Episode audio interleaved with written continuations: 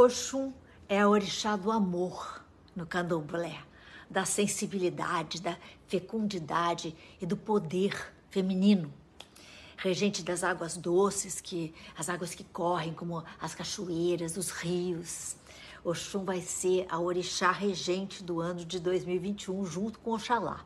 Cultuada tanto no candomblé como na Umbanda, Oxum é tida como a grande mãe dos orixás na mitologia africana, que foi trazida ao Brasil, Oxum é muito vaidosa, sempre cheia de adereços. O elemento dos seus acessórios costumava ser o cobre, porque o cobre era o metal mais valioso antigamente. Hoje é o ouro e um dos seus apelidos é Senhora do Ouro, tamanha sua influência sobre o dinheiro e, e sobre a abundância. De essência muito feminina, ela é a deusa protetora da fertilidade, da gravidez, dos casamentos, a verdadeira deusa do amor. Ainda assim, pode parecer até, sei lá, contraditório para alguns, mas talvez não seja. Oxum é uma guerreira. No candomblé, algumas das imagens representam a orixá com um abebé, que é um, é um leque com, com um espelho em uma das mãos e na outra mão uma espada.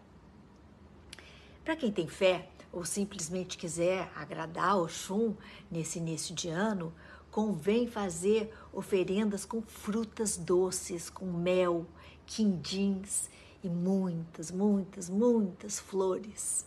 Por via das dúvidas é melhor se prevenir né? e fazer para evitar um repeteco do que nós acabamos de viver, né, gente? Mas sem plástico sem plástico, tudo que você deitar na natureza, vamos usar material orgânico que se dissolva sem sujar ou agredir o espaço público e a Mãe Terra.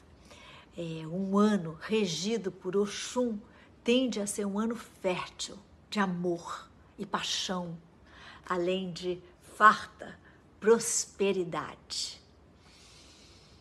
Oxalá!